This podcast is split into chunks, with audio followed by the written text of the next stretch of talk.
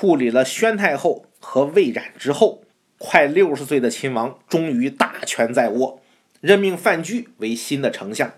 后来被秦国打得够呛的魏国，派了个人出使秦国求和，谁呢？虚假，就是之前差点把范雎害死的那个人。这求和这事儿呢，不能直接找秦王，得去先求秦国丞相帮忙说话。可是范雎当丞相这事儿呢，虚假压根儿不知道。范雎一听虚假来了，马上呢换了一身破烂衣服，脸上抹上了泥，光着脚跑去求见。这虚假一看着他很吃惊啊啊！范雎你还活着呢？范雎说：“这个托您的福啊，还有口气儿。”虚假呢，于是就请他吃了顿饭，又送件衣服给他。范雎感激涕零啊！虚假拍着他肩膀说。放心啊，有老哥我在，肯定会给你口吃的。范雎问：“呃，您这次来是干嘛来了呀？”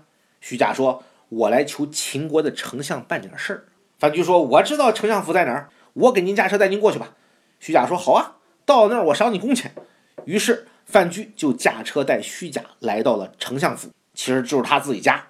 范雎对虚假说：“您稍微等会儿哈，我先进去给您通报一声。”虚假说：“好，你快去吧。”演员范雎就进大门了，估计呢是回屋洗澡睡觉去了。这虚假呀，在大门外头等了好几个钟头，还不见范雎出来，这心里头纳闷啊，就问这个看大门的人说：“刚才替我进去传信的那个范雎，怎么这么半天还没出来呀？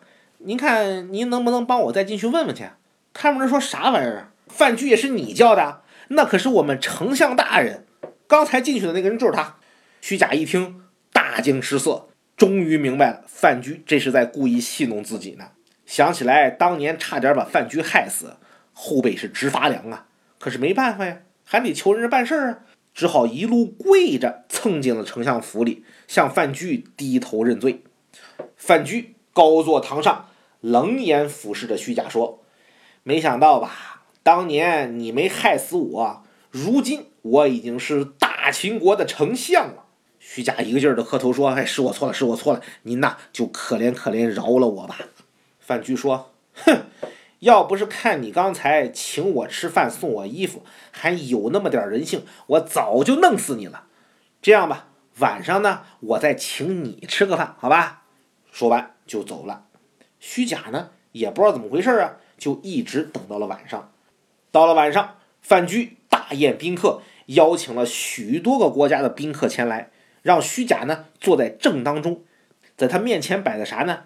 一盘黑豆，一盘碎草，这啥玩意儿？这呀都是喂马的饲料。范雎说：“你把这些东西全都吃了，我就放过你。”这虚假呀，心里这个难受啊，可是没办法呀，只好含着泪把这些东西吃了。这难吃呢，倒还在其次，关键是丢人呐！啊，其他各国的人都看着呢。以后这还咋做人呢？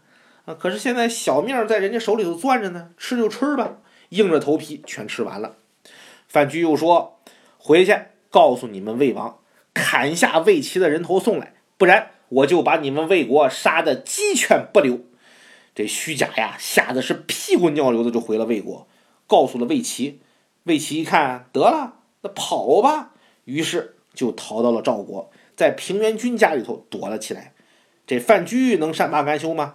一听说魏齐逃到了平原君家，就直接把平原君骗来了秦国给扣了下来。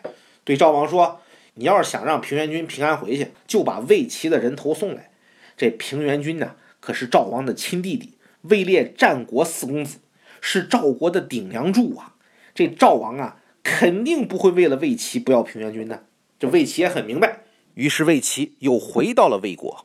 魏国呢？有一位同样位列战国四公子的信陵君，魏齐希望信陵君能够帮他逃到楚国去，因为这个楚国呢，毕竟离秦国比较远，多少安全点儿。可是信陵君多聪明啊，知道这个魏齐是个大麻烦，连见都不见他。魏齐走投无路，仰天长叹。谁成想，当年随手就能碾死的范雎，如今却把自己逼到这个份上。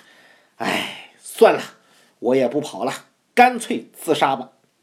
魏齐自杀之后，信陵君把魏齐的人头献给了赵王，赵王呢又拿着去交给了范雎，范雎这才让秦王下令放回了平原君。